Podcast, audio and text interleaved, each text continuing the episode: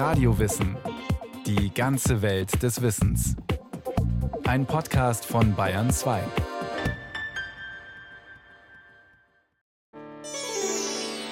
Der Ashram ist der Ort, wo man hingeht, um zu lernen, wie man letztlich im Sinne des Hinduismus zu sich selbst kommt.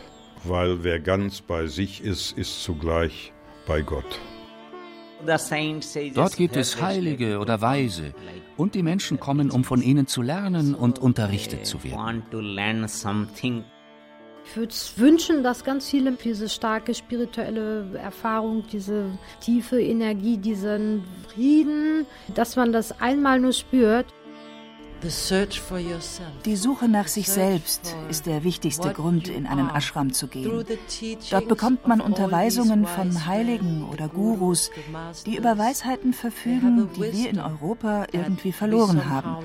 Aber in Indien gibt es sie noch. India still has it. Und es sind unendlich viele weise und spirituelle Lehrmeister, die Indien und der Hinduismus im Laufe der Geschichte hervorgebracht haben und noch immer hervorbringen. Es gibt weltberühmte wie Buddha oder Mahatma Gandhi, legendäre wie Patanjali, der Begründer der Yogalehre, umstrittene wie Bhagwan bzw. Osho, und es gibt männliche und weibliche Gurus, sprechende und schweigende, und nicht nur Inder, sondern auch Westler fühlen sich von diesem oder jenem Guru und dessen Lehre angezogen. Guru ist die in Indien übliche Bezeichnung für einen spirituellen Lehrer. Das Wort bedeutet Finsternisvertreiber, also jemand, der andere vom Unwissen befreit. Ein Guru unterweist Hindus in ihrer Religion, erklärt ihnen die heiligen Schriften des Hinduismus, unterweist sie in Yoga und Meditation. Ein anderer Begriff für einen Lehrmeister ist Swami. So werden auch hinduistische Mönche genannt wie Swami Guru Priyananda. Der Inder, der in leuchtend orangene Tücher gekleidet ist und ein strahlendes Lächeln im Gesicht hat, lebte mehr als 20 Jahre in verschiedenen Ashrams. Inzwischen ist er als Wandermönch unterwegs und hält hier und dort Vorträge zu spirituellen Themen. Das Wort Ashram, so erklärt er, kommt aus dem Sanskrit, jener alten Sprache und Schrift, in der die hinduistischen Texte verfasst sind. Sanskrit meaning is asrama. Asrama means effort. Das Sanskrit-Wort ist Asrama und Srama bedeutet Anstrengung.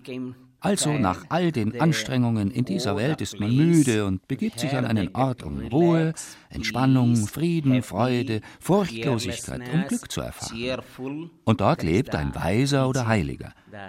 Und nun kommen Menschen an diesen Ort, um die Unterweisungen von ihm zu hören. Sie wollen von ihm lernen. Dann braucht es so etwas wie eine Unterkunft. Meist beginnt ein Asram oder Ashram ganz bescheiden, mit einem kleinen Haus. Dann kommen weitere Häuser hinzu. Die Leute müssen versorgt werden. Man braucht Essen, braucht Bücher und so wächst alles allmählich heran. So fängt es an mit einem Ashram. Ashramas heißt auch das Konzept der vier Lebensphasen im Hinduismus. Es gilt jedoch nur für Männer aus den oberen Kasten. Das erste Lebensstadium ist das des Schülers und Lernenden. Dann folgt die Zeit der Familiengründung, in der der Mann sich um Wohlergehen und Wohlstand für die Familie kümmert. In der dritten Phase zieht er sich zurück ins spirituelle Leben. Und das bedeutet oft, er geht in einen Ashram.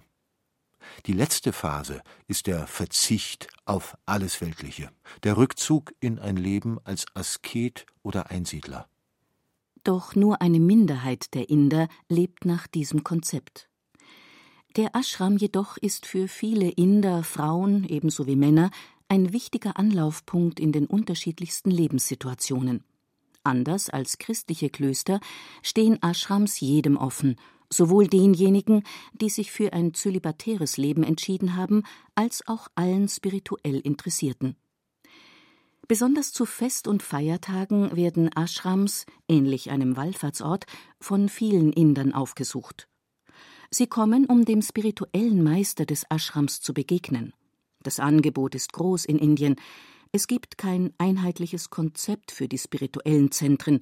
Sie sind so vielfältig und unterschiedlich wie der Hinduismus, der keine einheitliche und verbindliche Lehre kennt, keine für alle gültigen Regeln oder Riten, dafür aber eine unüberschaubare Zahl von Gottheiten hat, die allesamt unter dem Dach des Hinduismus akzeptiert sind.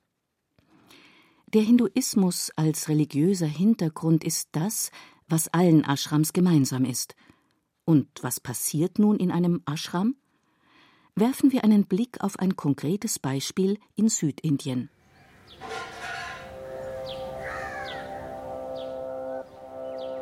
Der Ashram Prashanti Nilayam, was so viel heißt wie Ort des höchsten Friedens, entstand vor mehr als 50 Jahren am Geburtsort des spirituellen Lehrmeisters.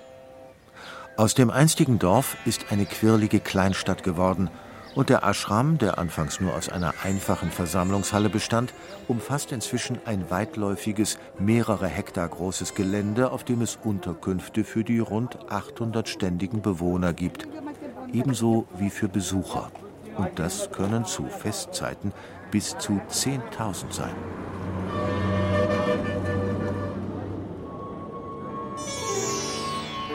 Wer den Ashram durch das große schmiedeeiserne Eingangstor betritt, lässt im Handumdrehen das wuselige, hupende indische Straßenleben hinter sich und wird von einer beeindruckenden Stille empfangen als gäbe es eine unsichtbare Schallschutzmauer.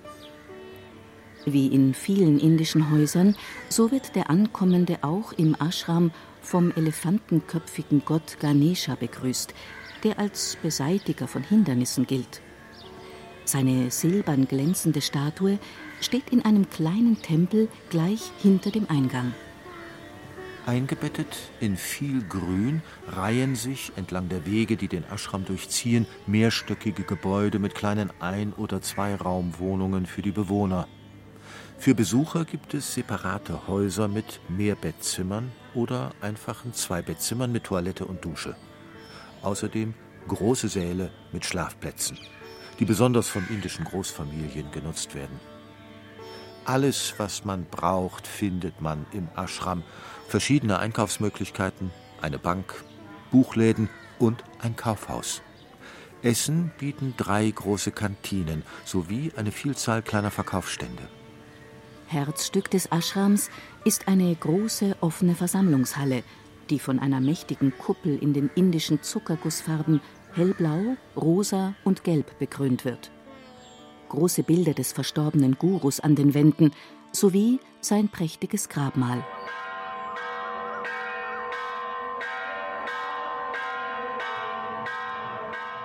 Der Tag im Ashram beginnt lange vor Sonnenaufgang, denn die Zeit des Übergangs von der Nacht zum Tag gilt nicht nur im Hinduismus, sondern in vielen Religionen und Kulturen als besondere Zeit. Und so wie jeder Hindu beim Betreten eines Tempels eine Glocke anschlägt, um die Gottheit zu wecken bzw. herbeizurufen, so werden auch die Bewohner des Ashrams geweckt. Noch im Dunkeln machen sich die Ersten auf den Weg zur großen Versammlungshalle. Ein wichtiger Aspekt des Ashram-Lebens ist vor Sonnenaufgang 21 Mal das Om zu singen. Das ist ein Symbol für die 21.000 Atemzüge, weil wir über den Tag hinweg ungefähr 21.000 Atemzüge haben. Und wenn wir ein Om singen, wir können die Vibration erfahren, die göttliche Urschwingung, den göttlichen Sound im Hinduismus, auch im Buddhismus. Wir haben es im Christentum noch als Amen. Alle Kulturen, die das Om rezitieren, beschreiben die Essenz des Om als die Stille, die nach dem Singen des Om eintritt. Nicht das Singen, nicht die Vibration, sondern die Stille, die nach dem Singen eintritt. Erklärt Florian Mayer, der sich seit vielen Jahren mit hinduistischen Traditionen beschäftigt. Die im Hinduismus heilige Silbe Om oder auch Aum verkörpert den Kosmos, das Absolute in Form von Klang. Nach hinduistischer Vorstellung ist aus der Vibration von Om die gesamte Schöpfung entstanden.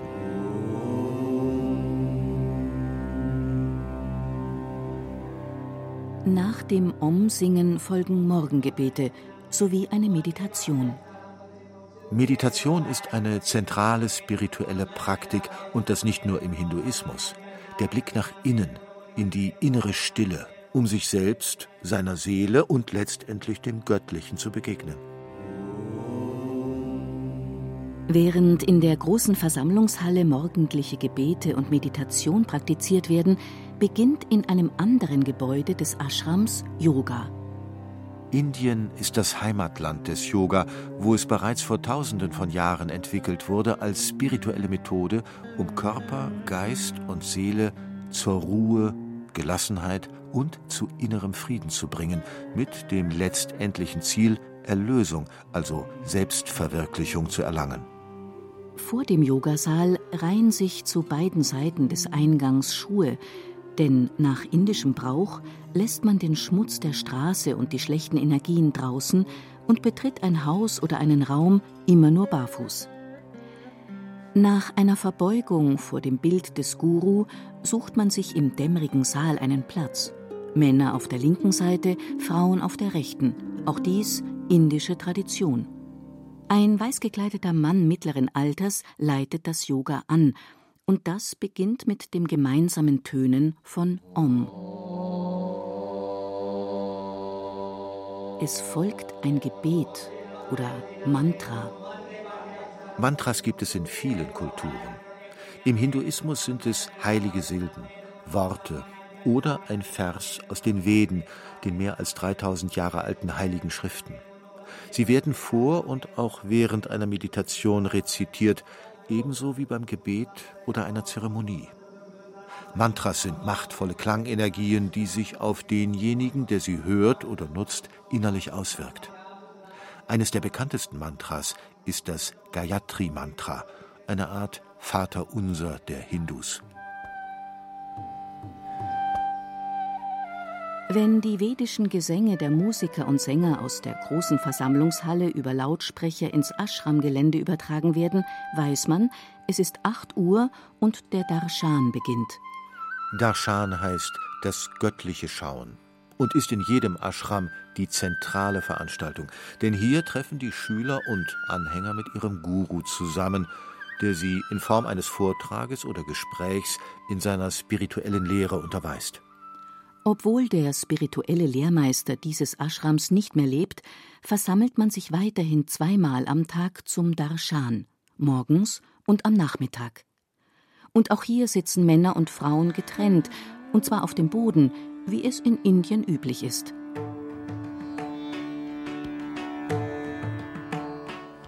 Mit dem Arati, einer Feuerzeremonie, endet jeder Darshan. Während die Versammelten ein Gebet rezitieren, schwenkt ein Priester eine Schale mit einem brennenden Licht mehrmals im Uhrzeigersinn vor dem Grabmal des Gurus oder dem Altar und dann in Richtung der Versammelten. Diese halten ihre geöffneten Handflächen zum Feuer und führen sie anschließend zum Kopf, was eine Reinigung des Geistes durch die Feuerenergie symbolisiert.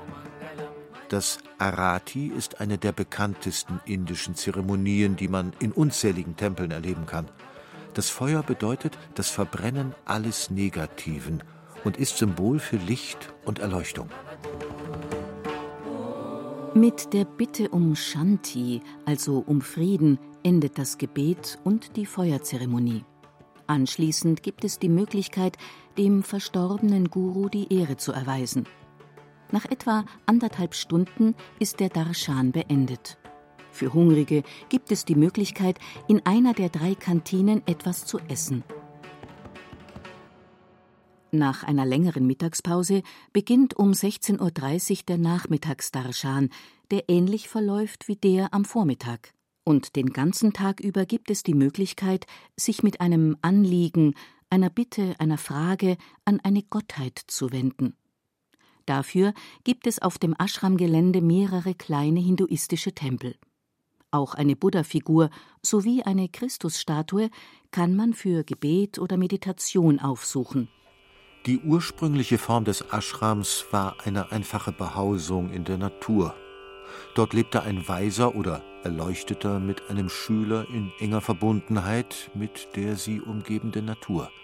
Der Meister gab sein spirituelles Wissen weiter an den Schüler, der am Ende der Lehrzeit initiiert wurde und dann selbst als Guru, als spiritueller Meister tätig werden konnte. Ashrams sind so unterschiedlich wie ihre Gurus und deren Lehre. In manchen spielen Yoga oder Meditation eine zentrale Rolle. In anderen hat das Rezitieren von Mantras oder das Singen von Liedern einen hohen Stellenwert. Für manchen Ashram braucht es eine vorherige Anmeldung, andere stehen Besuchern jederzeit offen. Es gibt Ashrams mit strengen Kleidervorschriften. Einige bieten kostenlose Unterbringung und Verpflegung und es gibt auch Ashrams, in denen Besucher für jede Aktivität zu zahlen haben. Welche Regeln gelten, welche Riten und Zeremonien wie zelebriert werden und welcher spirituelle Weg wie verfolgt wird, das hängt vom jeweiligen Guru und seiner Lehre ab, von seinen Glaubensvorstellungen, seinem Konzept der Selbstverwirklichung, das er oder sie aufgrund seiner oder ihrer Erfahrungen verfolgt. Und manche Erfahrung führt dazu, dass ein Lehrmeister das Schweigen wählt.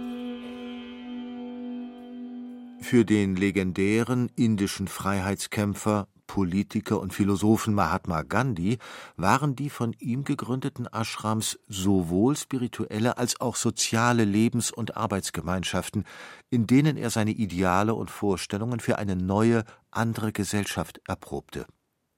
Gewaltlosigkeit, also das Nichtverletzen von Lebewesen, war das oberste Prinzip, dem sich jeder Bewohner in den Gandhi-Ashrams verpflichten musste.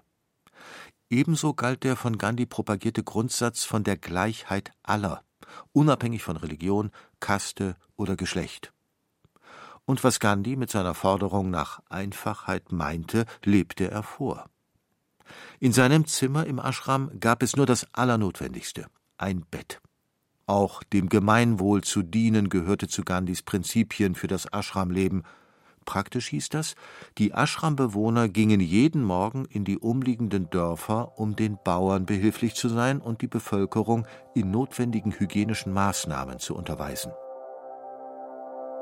Aurobindo Ghosh wurde von der englischen Kolonialherrschaft verhaftet. Und in diesem Jahr in Untersuchungshaft geschahen jetzt sozusagen Läuterungsprozesse. Er wurde sehend, er wurde erkennend, beschäftigte sich sehr, sehr eingehend mit indischer Spiritualität, mit den alten großen Werken. Yoga wurde für ihn wichtig und er hat in dieser Zeit seine spirituellen Erfahrungen gesammelt. Erzählt der Dokumentarfilmer und Buchautor Herbert Eisenschenk, der sich schon mehrfach mit dem indischen Philosophen beschäftigt hat. Wie für Gandhi, so war auch für Sri Aurobindo die britische Fremdherrschaft Auslöser und Katalysator für seinen spirituellen Weg. Nach seiner Entlassung aus der Haft entwickelte er zusammen mit seiner spirituellen Lebensgefährtin Mira Alfasa die Lehre des integralen Yoga, einem Weg, der es dem Menschen ermöglicht, sich ganzheitlich, seinen Neigungen gemäß und frei von gesellschaftlichen Fesseln zu entfalten. Nach der Gründung eines Ashrams entstand die bis heute visionäre Idee, einen Lebensraum zu schaffen, in dem sich Menschen ganz nach Aurobindos Lehre entwickeln können. Ort sollte etwas sein, was es bisher noch nie gegeben hat, ein Ort, der vollkommen rechtsfrei existierte. Das heißt, ein Weglassen staatliche Verwaltung, staatliche Kontrolle, all jener Faktoren, die automatisch zu Neid, Missgunst und Gier führen würden. Jeder lebt dort in Eigenverantwortung und hat eigentlich kein Geländer das, was ihm jetzt auf seinem Weg stützt. Und 1968 kam es ja dann zur Gründung der Stadt Auroville. Und hier leben heute mehr als zweieinhalbtausend Menschen aus verschiedenen Nationen zusammen. Doch Ashrams wie die von Sri Aurobindo oder Gandhi, die spirituelle Unterweisung mit gesellschaftlichen und politischen Komponenten verknüpfen, sind eine Ausnahme geblieben. Allerdings betreiben viele Ashrams heute unter der Schirmherrschaft ihres Gurus soziale Projekte in der näheren Umgebung, in ganz Indien oder sogar weltweit. Schulen, Universitäten, Ausbildungsstätten, Krankenhäuser. Sie sind realer und greifbarer Ausdruck von Seva, dem selbstlosen Dienst für die Gemeinschaft. Warum verbringen Menschen, egal ob Inder oder Westler, einige Zeit in einem Ashram? Das hat unterschiedlichste Gründe, weiß der freundlich lächelnde Swami, der mehr als 20 Jahre in verschiedenen Ashrams gelebt hat. Each one has a different aim,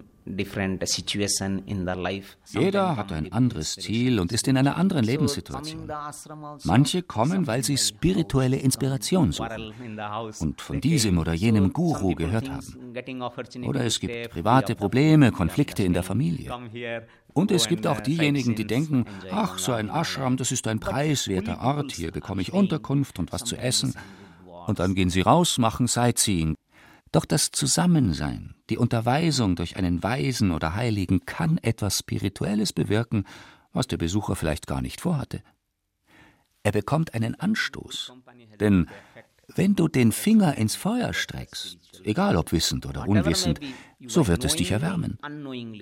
Wir sollten also nichts Negatives darin sehen, wenn jemand erstmal ohne spirituelle Absichten kommt. Denn auch die Lotusblume wächst im Sumpf. Oft sind es elementare Lebensfragen, eine Sinnkrise, eine schwere Krankheit oder eine andere bedrohliche Situation, die Menschen zu einem Guru führen. Und das gilt für Inder ebenso wie für Westler. So kam auch Wolf Klehm, ehemaliger Hochschuldozent und Therapeut, vor mehr als 30 Jahren zum ersten Mal ins südindische Puttaparthi, zum Ashram von Sai Baba. Später bin ich dann immer wieder hierher und um es zu verstehen, was geschieht in mir und was geschieht hier mit mir und was ist das Ziel. Und um es mit den Worten von Sai Baba zu sagen, hier kriegst du nichts geschenkt. Das Einzige, was ich hier für dich tue, ist, ich bringe dich zu dir nach Hause. Das ist das Ziel der Reise. Was immer in einem Ashram geschieht, vom Yoga bis zur Mantra-Rezitation oder der Unterweisung durch den Guru, es zielt darauf ab, zu sich selbst zu kommen, seinen inneren Frieden zu finden. Für den gläubigen Hindu heißt das Erleuchtung. Die Seele wird aus dem ewigen Kreislauf der Wiedergeburten erlöst und wird mit Gott, mit der kosmischen Göttlichkeit eins. Die Wege dorthin sind vielfältig und Gurus und ihre Ashrams können dabei eine wichtige Hilfe sein.